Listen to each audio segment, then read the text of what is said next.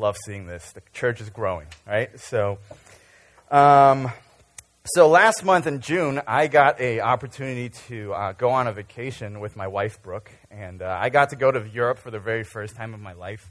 And one of the first kind of places that we went to in Europe was in Italy, and we started in the city of Venice. And let me tell you, Venice is exactly like how you see them in the movies, right? It's a city that's built on water.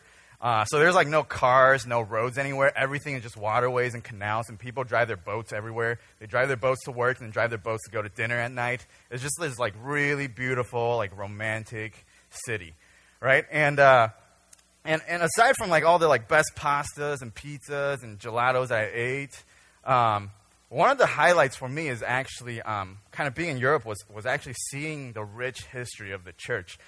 So one of the kind of most famous attractions of Venice is this area called St. Mark's Square. It's called St. Mark's Square because to the eastern side of this square is an old cathedral called the St. Mark's Basilica, which is a church that was built to commemorate who we know as Mark. So who is this Mark, right? So the Catholics call him Mark the Evangelist. And although there are like many different theories as to who wrote the book of Mark, so the second gospel in the New Testament, one of the popular theories attributes the Gospel of Mark to Mark the Evangelist, right? And Mark was also one of the first kind of disciples that went off to do the missions in the world in the first century. And in particular, he went down to northern Africa and planted the Church of Alexandria in Egypt. So if you guys hear about like the Eastern Orthodox Church or the Coptic Church, some of you guys may be familiar with that term because earlier this year we saw a group of Coptic Christians that got killed, right? If you hear those names of those churches, those are Mark's legacy. Those are the churches that he founded in the first century that has gone on through time and made it to this day. So as we were kind of visiting this church, we were walking through this cathedral, and everything inside was just beautiful. You know, every inch of the wall was covered with some kind of, you know, decorative representation of biblical stories. And I remember as we kind of walked towards the front, we kind of got to this altar area, the front altar of the church. And underneath this altar, I remember seeing this big stone box. And on the stone box was an inscription in Latin that says, Corpus Divi Marci Evangelistae, which in English means the body of Mark the Evangelist. So, of course, as I saw this, I got really curious. I wanted to know kind of what the background story is. And in my own research, I found out that it was the year 68 A.D., so 60-year A.D. It was on the Easter Sunday of that year. Mark was actually doing ministry in Alexandria in northern Africa.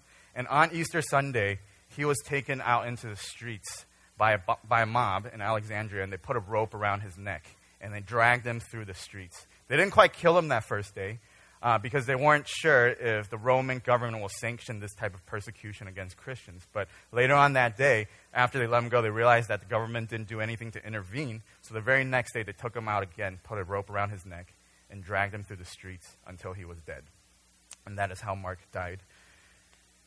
So centuries later, about 800 years later, two Venetian merchants supposedly went down to Alexandria and stole his relics and brought it back to Venice, and where it's venerated today, till this day.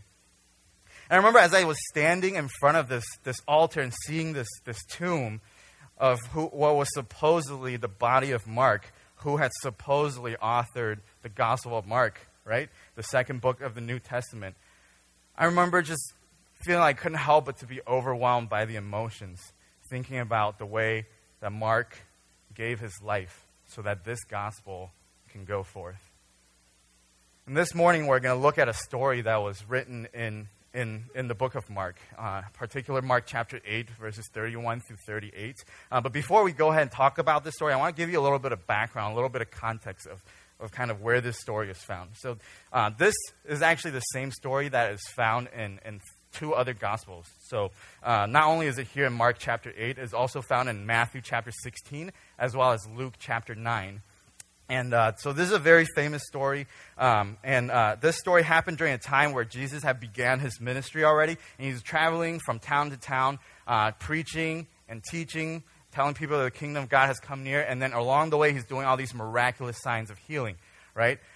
So, of course, with all these miracles as he's performing, he's drawing a crowd. So everybody started gathering to come see this guy and wondering who he was, right? So the story that kind of came right before the passage we're going to look at this morning is this interaction where Jesus is kind of asking his disciple, you know, who are all the people saying that I am? And then he finally asks Peter, who do you say I am? And Peter, for the first time, confessed that Jesus is the Messiah, right? And some translations said that Peter confessed that he's the Christ, right? Which means the Savior. And in the account in Matthew, we see this interaction between Jesus and Peter where he kind of gave him this affirmation, say, like, yes, you are, like, you're right. And, like, this was revealed to you by the Father. And then kind of this high call, the highest call that Peter perhaps got for his life's mission is when Jesus said to him that you are Peter, and on this rock I will build my church, right? The name Peter means rock. And it was at this place, in this conversation, that Simon Peter was given this new name as Peter, right? So I want you guys to remember this interaction, right? Because this is like a really nice, good, positive interaction between Jesus and Peter. And then we're going to dive into the story found in Mark 8. It's going to be on the screen if you can follow along or you can look in your Bibles. But Mark chapter 8, verses 31 through 38. It reads, He then began to teach them that the Son of Man must suffer many things and be rejected by the elders, the chief priests, and the teachers of the law, and that he must be killed and after 3 days rise again. He spoke plainly about this, and Peter took him aside and began to rebuke him. But when Jesus turned and looked at his disciples, he rebuked Peter. Get behind me, Satan, he said. You do not have in mind the concerns of God, but merely human concerns. Then he called the crowd to him along with his disciples and said, whoever wants to be my disciple must deny themselves and take up their cross and follow me. For whoever wants to save their life will lose it, but whoever loses their life for me and for the gospel will save it. What good is it for someone to gain the whole world yet forfeit their soul? Or what can anyone give in exchange for their soul? If anyone is ashamed of me and my words in this adulterous and sinful generation, the Son of Man will be ashamed of them when he comes in his Father's glory with the holy angels. This is God's word. So, two very important interactions in the story, right? So the first one is kind of like this idea that Jesus was kind of predicting his own death for the very first time and the kind of reaction that he got from his disciples, like some strong reactions. And then the second piece is when Jesus kind of turned and gave this true call of what a true sacrificial discipleship looks like, right? So this is kind of like the two main, if I were to summarize this passage, these are the two main interactions that we see in this passage. So I like to kind of take us through both of them and kind of unpack it a little bit. So the first one, right, Jesus was kind of speaking for the first time on this subject of he actually is going to be subjected to suffering and rejection and execution, right? And upon hearing this, Peter was one of his closest disciples and one of his closest friends. Hearing this, he kind of reacted as a strong objection, right? So we oftentimes wonder why, right? So, like, Peter took Jesus aside and began rebuking him. Can you imagine, like, being the disciple, taking God aside and start yelling at God, right? That's essentially what Peter was doing. So it makes you wonder why, you know, why did Peter have such a strong reaction? I could think of maybe two reasons, right? One is perhaps it was out of good intentions, right? I think nobody wants to see their friends being in harm's way. So, you know, essentially Peter is basically saying that, you know, I don't want these things to happen to you because I don't want to lose you, right? And then the second reason, perhaps, is because maybe Peter had a misunderstanding as to just what the mission of the Messiah is all about, right? Because this is a time when kind of the Jewish people were living under the rule of the Roman Empire, and that they didn't have a lot of rights or power in this society, and they're kind of like being oppressed by this Roman institution, right? So, and I think in Peter or many of the disciples' minds, they've been waiting for the Savior, but they don't really know what the mission of the Savior is. Perhaps they were thinking that, you know, the hero is supposed to come and be on our side and help us kind of defeat those people who have been oppressing us, right? So when Jesus said that, no, actually, I'm going to be, like, suffering and I'm going to be rejected, I'm going to be killed, Peter's like, no, you know, like, you're supposed, like, you're the good guy, you're supposed to be on our side and save us, right? So perhaps there was this misunderstanding, but it doesn't matter regardless of the reason behind the why Peter reacted in such a way. If we think about it, both of these reasons are motivated somewhat by kind of Peter's own desire of wanting to keep Jesus around so that he would be safe, right? It's kind of this idea of like, I want to like have this nice life that you're going to provide for me and I don't have to worry about anything, right? So then at that, Jesus responded strongly, right? Jesus said, "Get behind me, Satan." So remember that story that I told you before this passage that Peter had just been affirmed as the rock in which kind of the church's foundation is going to be built on? Like here, like Jesus comes with like one of the most loaded insults recorded in the history of the Bible, right? I mean, how would you like to be known as the disciple that was called Satan by God himself? Right? That's pretty loaded, right? So it's like you wonder why Jesus reacted such a strong way. Well, who is Satan? Well, if we kind of read the story of the Bible, the story of the gospel, we know that Satan is the ultimate tempter, right? Satan is essentially the devil that is to the opposite of who God is. And what Peter wanted here to keep Jesus around, to potentially talk Jesus out of the mission that he was sent for, is the ultimate last temptation that Jesus experienced. And if you think about it, it's very much like when Jesus was tempted in the wilderness by Satan. Satan himself, you know, said that he's going to give Jesus all this world as long as Jesus bows down and worships him. And that's when Jesus said, you know, "Away from me, Satan." So it's a very kind of similar interaction. Is that what Peter was essentially suggesting is to talk Jesus out of this ultimate mission that God has sent him to. So it's interesting because I keep referencing the passage in Matthew because it has a little bit more details as to what the conversation of this story was recorded as. Because in this conversation, in the Matthew account, not only did Jesus say, "Get behind me, Satan," he also said that you are being a stumbling block to me. So if you think about this idea that just moments ago, Peter was affirmed by God as being the rock in which the church will be built on.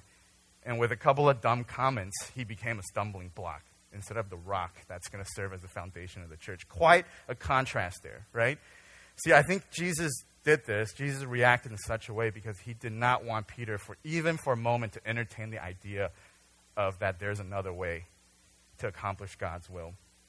And he said that, you know, "Get behind me," because the position of a disciple is supposed to be behind their master. So this call to "get behind me" is a call for Peter to fall back in line to his rightful position.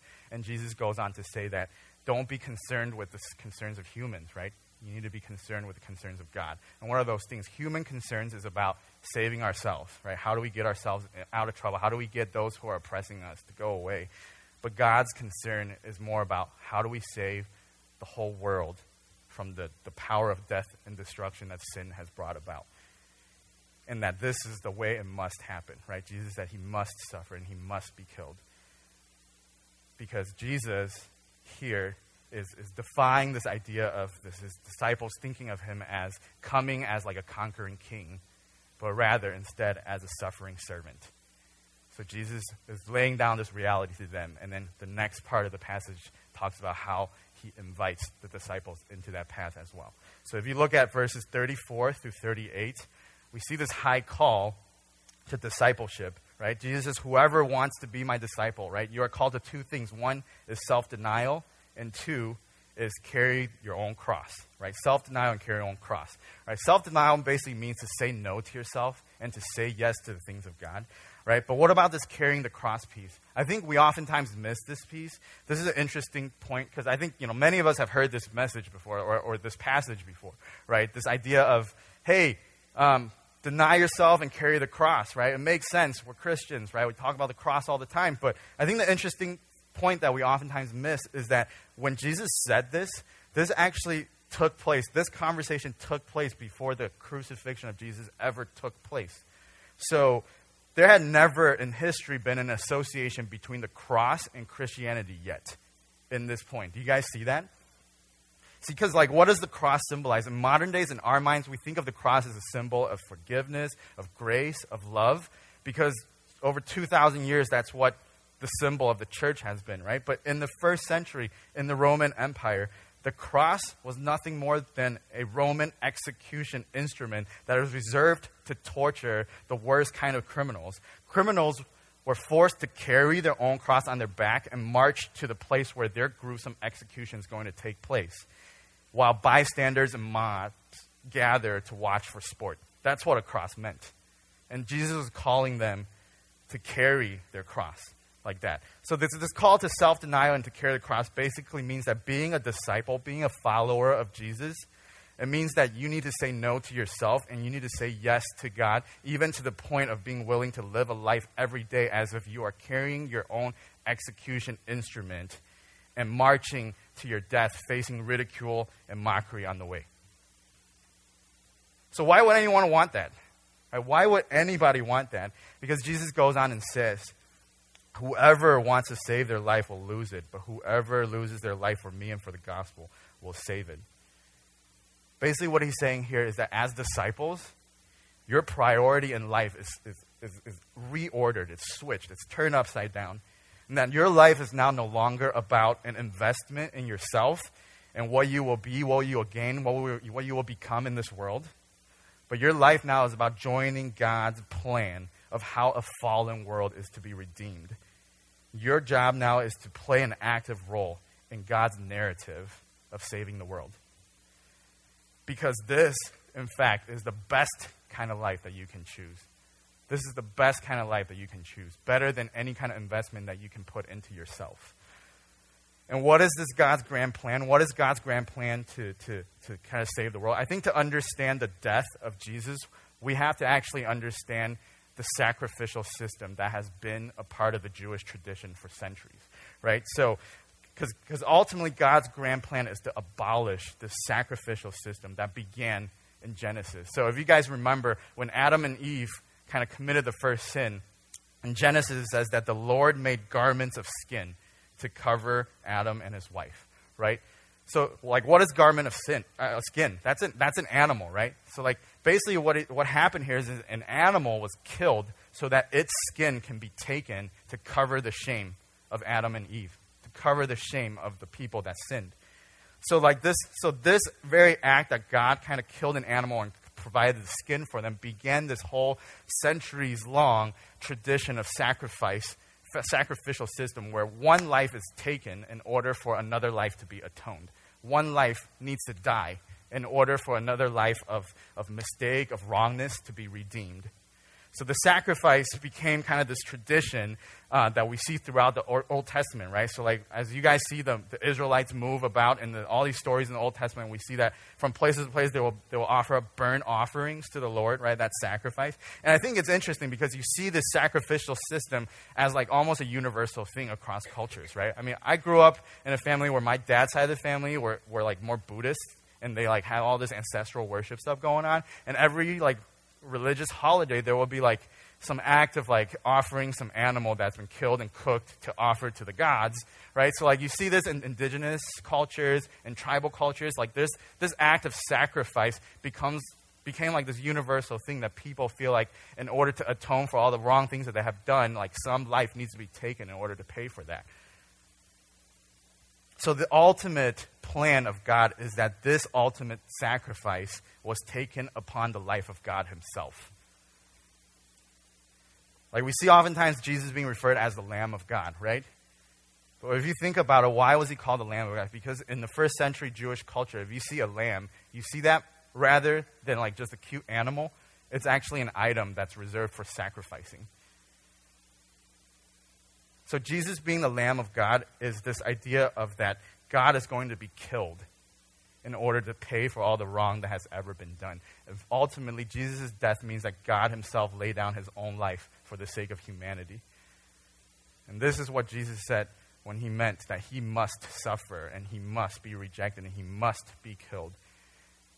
And no one is to be in his way because this is the only way. And if you think about it, there's no other religious system in the world that we have observed yet where a God had given his own life for his people. Only Jesus has done this. This is the gospel, that only Jesus has done it, that his life was taken so that the lives of all the world will be atoned. And to be his disciple, we are called to model our lives after this call, to deny ourselves, to carry our cross, and following Jesus at the cost of ourselves, surrendering everything that we've had, everything that we have, and everything that we will ever want for the sake of the gospel, and even to the point of losing our lives if it's necessary in order for us to proclaim that so that this world will know what was done for them. And this is what it ultimately means to be unashamed of Jesus, to live unashamedly for Jesus. And ultimately, this call is to model our lives after this suffering servant. So, you know, as I stood in front of that tomb in Venice that day, in front of the tomb of Mark, you know, I wondered what went through his mind as he authored this very passage. When he wrote this story down, I wonder what went through his mind. I wonder if he knew that he will one day be called to answer the same call himself. I wonder if he knew that being dragged through the streets by the mob to his death in Alexandria would be the cross that he will carry one day. And that by giving his life for the gospel that day, he truly found his life. And 2,000 years later, we get to sit here in this church and look at this story that was written, where blood was spilled over the fact that, so that this story can go forth. You see, I think the reality of carrying the cross is no easy task. See, as Jesus called his disciples to do this, he himself was the first to embody it and demonstrated it, is he not? Right, so I think to know what it's really like to live out this call, I think we need to really actually spend a moment to examine that last journey that Jesus took, carrying his own cross to his death. And I feel like, you know, I read this story all my life. Like, this passage was actually like the theme verse for my youth group when I was growing up, but I never actually truly understood this passage until something traumatic happened in my own life. Some of you guys have heard this story before, but September 27th of 2008, it was just about a month before I first stepped foot into this church and became a part of this community. But September 27th of 2008 was the worst day of my life. I have not had a worse day since, and not had a worse day before that, and not a worse day since. So that was my first year kind of living in Florida. I had just kind of settled into a new apartment. I was going to graduate school and working, and my parents decided to come visit me on that trip. So they came for about a week. And on the 2 days before they were supposed to leave, we went running. It was a Saturday morning. My dad and I went running in the morning. He was an avid runner. And, you know, when we were done, I was going to go home. And he said he wanted to go and sit in the hot tub at my apartment complex for a little bit just to relax. So he did. And I went home to take a shower and all this kind of stuff. And a little time has gone by, and he didn't come back. So my mom asked me to go down to the pool to get my dad because we needed to get ready to go to lunch that day. And when I got to the pool, I didn't see him anywhere. I saw his clothes and his sandals next to the hot tub, but he wasn't in this hot tub, and there was just nobody there. And I looked back and forth. I scanned through the pool area, and to my horror, my eyes rested on his motionless body laying on the side in the bottom of the 8-foot end of the pool. And the water was completely still, as if nobody had been in it for years. So I jumped in, I pulled him out of the water, I started screaming for him, we got him out of the water, and all the commotion drew a whole bunch of crowd there, and I started shaking him, I started administering CPR on him, we called 911, finally EMS got there, and they loaded him into the ambulance, and he was on his way to the emergency room. And of course, my mom and I were in a state of shock, so we were in no shape to drive ourselves. So the police officer that was there that was taking questions from us offered to take us in his squad car. So we got into his squad car when we were on our way to the hospital. I remember he was just driving as a part of the normal traffic. Sirens wasn't on or anything, and I was just, like, jumping out of my seat with anxiety. I was like, why aren't we getting there faster? And I remember my mom was in a state of shock. She had, like, her head kind of resting in the seat in front of her, and I had my arm around her trying to comfort her. And I remember we came to a stoplight. And at this stoplight, in the street corner was a gas station, and it was a Saturday morning, as I mentioned. So there was actually like a group of teenagers, high school students there. I think they're part of some high school team, and they're like doing a car wash to do like some kind of fundraiser for their cause. And I remember sitting there looking out the window, and when the teenagers saw me and my mom sitting in the back of the police car, they just automatically assumed that we had gotten in trouble and had been arrested. And they started motioning to each other, and they started pointing at us and laughing.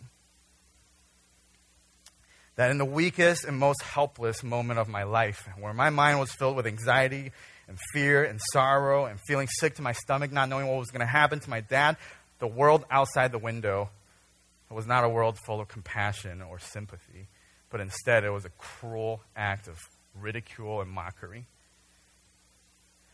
So long story short, my dad died that morning. Everything was too late. It was the worst day of my life. But as I reflect, as time goes on, and as I reflect back onto that day, I couldn't help but to be reminded of, wasn't this kind of like the journey that Jesus took when he carried his cross on his last road to the place of execution? That in his weakest and most helpless moment, perhaps he was also filled with anxiety and fear and sorrow and perhaps feeling sick to his stomach. And that those who were closest to him had already deserted him. And that those mob around him had no compassion or sympathy, but instead he was met with cruel ridicule and mockery as well. And in that moment, Jesus chose to focus on the mission that he was sent for, and he remained obedient. And he saw in that moment, in the faces of the mob, the very reason why he must die, so that this world that is so lost could be reconciled to the Father who loves them. And for this great act of love, you and I are called to follow after that example, to model a life not as conquering kings or queens trying to make a name for ourselves, but to model a life after God, who became a suffering servant. So what does that look like today? What does that look like for our lives today? I think people oftentimes ask me, what exactly is it that you do with InterVarsity? What exactly is campus ministry? I think the simple answer to that question is found in this passage, right? Is that during some of the most formative years of a young person's life, we would nurture in them a kind of intimacy with Jesus that would inspire them to live the rest of their life every day, denying themselves and carrying the cross for the sake of the gospel. In other words, in an environment where the world is luring them with all kinds of options and opportunities and what they could become and what kind of name they could make for themselves, we disciple our students in such a way where they will say no to themselves and that they will say yes to God's will, laying their life down if it comes to it. I think in some parts of the world, the literal sense of this call is a reality. Earlier this year, just 3.5 months ago, on April 2nd, it was a Thursday. It was actually the Thursday before Easter this year. So kind of as Christians around the world were getting ready to commemorate, the night that Jesus would have his last supper with his disciples, and later on be betrayed that same night and be killed the next day. As Christians around the world were getting ready to kind of celebrate this Easter season, in a small town, kind of on the eastern part of Kenya, was a university campus called Garissa University College. And on that Thursday morning around 5 a.m., 4 gunmen from the Al-Shabaab extremist group entered that university campus and they took hundreds of students hostage. And they began kind of sorting through these students. They sorted through these students. And what ended up happening is they allow all the ones who identify themselves as Muslims to go.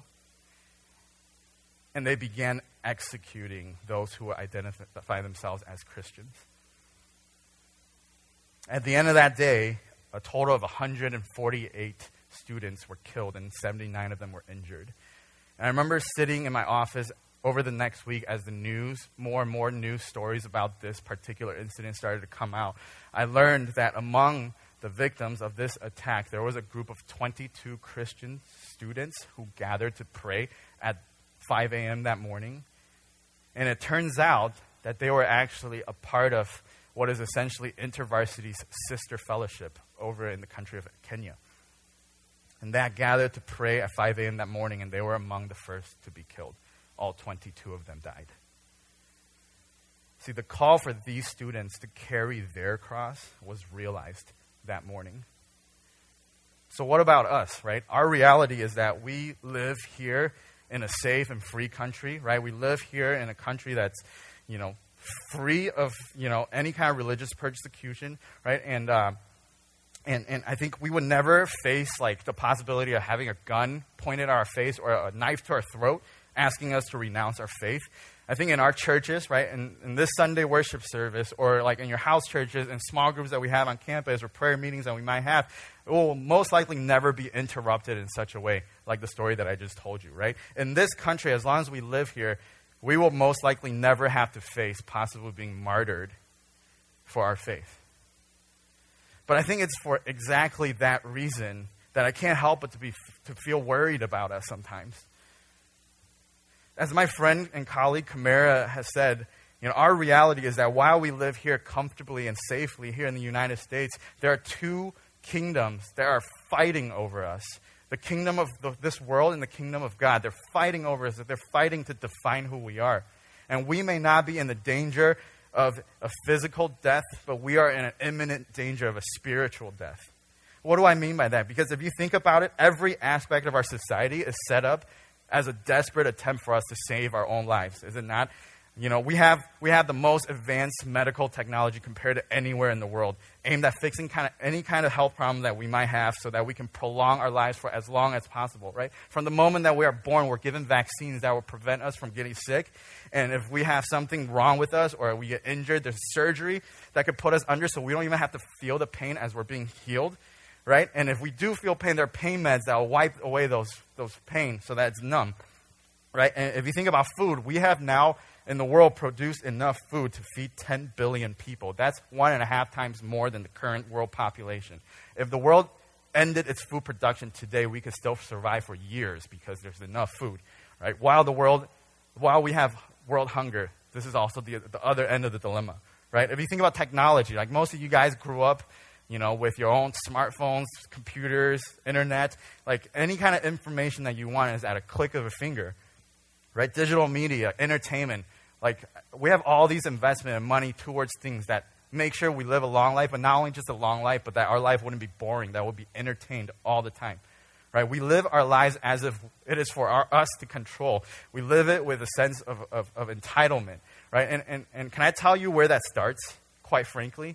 It doesn't start in a place that is bad. It starts actually in inherently good things. It starts as young as we are little kids, and we're told that it starts with our efforts in studying. If you study hard, you can trade those efforts for good grades. If you have good grades, you can trade those to get into good schools. If you have good schools, that means that you can trade that for good jobs. And if you have good jobs, you can trade that for all kinds of things that you want. Good houses, good cars, good food, good health, right? Isn't this the American dream? Right? Isn't this the reason why so many of us, our families have immigrated to this country so that we can pursue after? But the reality is that the message of humanity here is loud and clear. The message of humanity here is that we want to live a life that is void of suffering. And we fool ourselves into thinking that as long as we study hard or we work hard and we don't mess with those bad things like drugs, sex, or alcohol, it must mean that we're following Jesus. But let me tell you, a life that is void of suffering is a life that is void of Jesus. Because Jesus' message tells us that to follow him, suffering is inevitable. Suffering is inevitable. So how do I see this in my own context, in my workday, on campus, right? How do we call our students to carry the cross? Well, here are some little ways that I have seen our own students do this every single day, right? I want to tell you some stories. I want to tell you about Chris Lee. I want to tell you about Chris. When he first came to us 3 years ago, I remember he had kind of gotten involved a little bit, started hanging out, building a community around the InterVarsity community on campus, and he started to think about whether or not he wanted to consider applying for leadership. I remember one of the first conversations I had with Chris about leadership is that he came to me and asked that if it would be cool for him to apply for leadership so that he could use that to decorate his resume one day. And I was like, Chris, you got it all wrong. That's not the right motivation behind serving, right? And this was a time when school or tests or exams or papers or homework always came before his fellowship commitments. But over the years, I began to see Chris starting to trust Jesus. He started to say yes to Jesus more, even at the cost of himself. He started to say yes, not the easy yeses, but the hard yeses. Yeses that are like really hard to say. And he didn't always do a perfect job, but he began to deny himself more and more and more. And if you guys know Chris, you will know that this past year has been a particularly difficult year for Chris, right? I think waiting on hearing back from dental school has really taken a toll on his life. But I'm confident to say that Chris is at such a different place now than he was 3 years ago. And I know this because I've been in constant conversations with him. And I want to say that if God were to decide to take dental school completely away from his future and from his life right now, Chris is in a place where he'll be okay. And he will still choose to be obedient to whatever it is God's calling him to do. And that's the beauty of the way Chris has been asking this past year in his life, that who is really seated on the throne of Chris Lee's life? Is it Chris Lee or is it Jesus? Is it Chris Lee or is it Jesus? And ultimately, Chris is choosing a life of denying himself and allowing that seat to be taken by Jesus.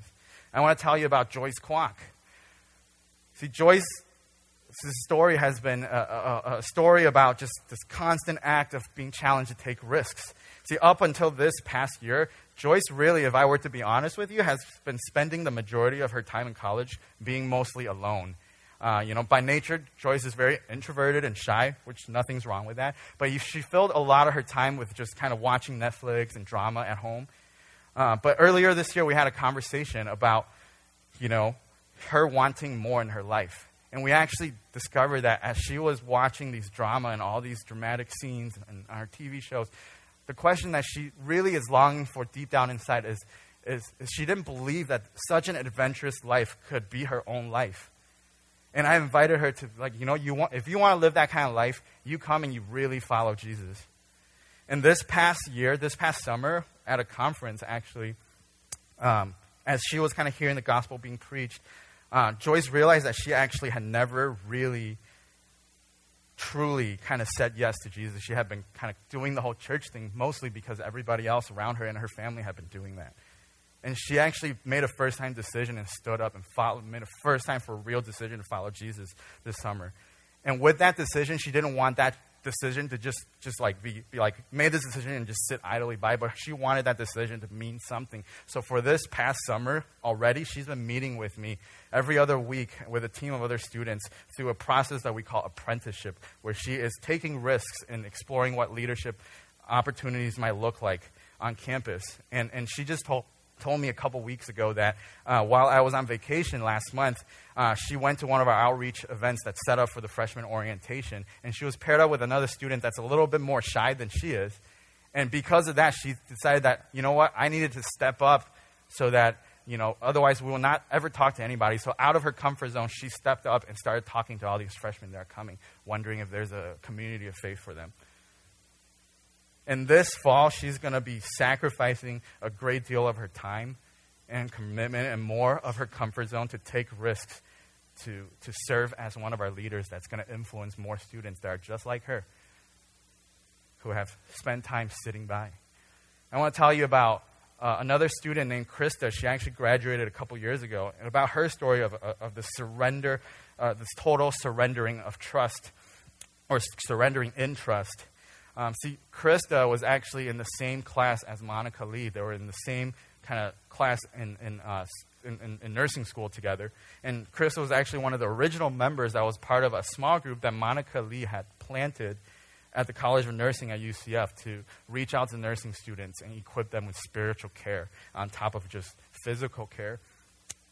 And being influenced by this ministry and hearing God's call at some of our conferences, even though she's worked so hard towards this nursing degree, and she has actually been working for the last couple of years and thriving as a nurse, she decided that, God was pursuing her and calling her to something else. And so even after working so hard and finally making this career, she decided that she wanted to pursue full-time ministry. And with this decision means that she's going to face disapproval of her father. He's already said some tough stuff to her. It means that she's going to renounce kind of being this pride in her family where her family gets to brag about her. And it means that she's going to give up a steady salary and a comfortable living. And all that for what? So that she could see more students know this deep love of Jesus that transforms the rest of their life. Krista is currently raising support, and she'll be joining us as a missionary on campus serving through InterVarsity. See, these students have chosen not what is easier, but what is better. And why would they do that? I think they've all done that because they have experienced a kind of love from Jesus that inspires them to say no to themselves and to say yes to Jesus, because they truly understand that saying yes to Jesus is the best kind of life that they can choose. And these are little ways that they are carrying their cross every day, letting Jesus define perhaps what they will major in, letting Jesus define what kind of career they will have, what kind of role they will play in society one day, what kind of neighborhood that they will be living in so that they can influence the most amount of lives around them, and how would they use their time and resources and money. And I think I'm confident to say that they would do it even if the world around them makes fun of them, mocks them, ridicules them. I know that in this church, there's a lot of you guys that have been supporting our ministry on campus. And this is what you're supporting. Your prayer is helping us. You're helping us write more stories like this in the lives of students. And I hope that you'll continue to do that. So I opened our message this morning by telling you a little bit about kind of the first place we visited in Europe or in Italy was Venice. And I want to close our message by telling you the last place that we visited. So the last 3 days of our trip, we were in Rome. Right? And if you know anything about Rome, Rome is the center of what was once known as the greatest empire in the world. Right? So like if you think of Rome, you might think about the Colosseum, right? Where hundreds of gladiators were killed every day, literally, just for entertainment. Right? You might think of all these ancient ruins where they were once government buildings that were built over 2,000 years ago that are still there, statues, right? You might think of also the Vatican, which is kind of this governing state of the Catholic Church and one of the most holy places that thousands of Catholics around the world make their pilgrimage to visit every year, right? So on my last day on vacation, we got to visit the Vatican City. And one of the most famous things about the Vatican is St. Peter's Basilica. Right, so it's a church that's built to commemorate Peter, this same Peter that we read about in our story today.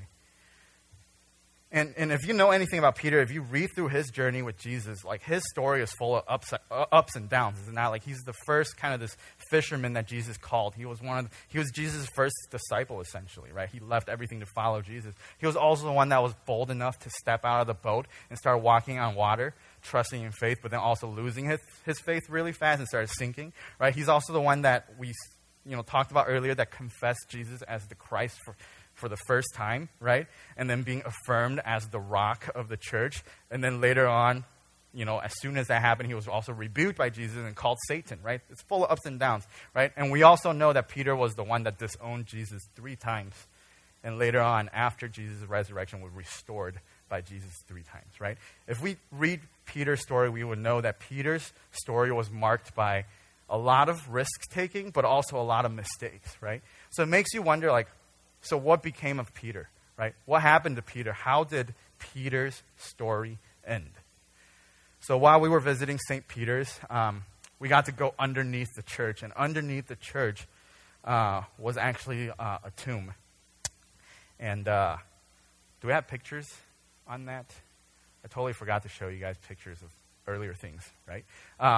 So if you will see, so this is actually kind of like the an altar to this tomb. And if you look on the left side, I don't know if you can see, on the left side right there, you will see a cross that is upside down. And the story behind this goes like this: in the year 64 AD, it was a time in the Roman Empire where a lot of persecution on Christians were happening. It's a time that's called the Great Persecution. And during this period, Peter was actually taken, and he was taken to a place on the northwestern part of Rome called the Vatican Hill, where he was crucified himself. But feeling unworthy to die the same way as his master, Peter actually requested to be crucified upside down. And that's why for the last 2,000 years, we have the symbol of an upside-down cross that the church uses to commemorate the martyrdom that Peter met at the end of his life. And this basilica, this church, was built on top of what is believed to be his final resting place. You see, this Peter that we read about that objected to Jesus' call, to Jesus' mission, ultimately lived up to his calling to carry the cross too. And he carried it in a literal sense. You see, the history of the church is marked by 2,000 years of faithful followers that have laid down their lives for the sake of the gospel. And they did it all because they've tasted this love of Jesus that inspired them, and they want the world to know this love. And women and men have all answered to this call to carry their cross in every generation up to this day. How will you and I leave the same kind of legacy for the generations to come?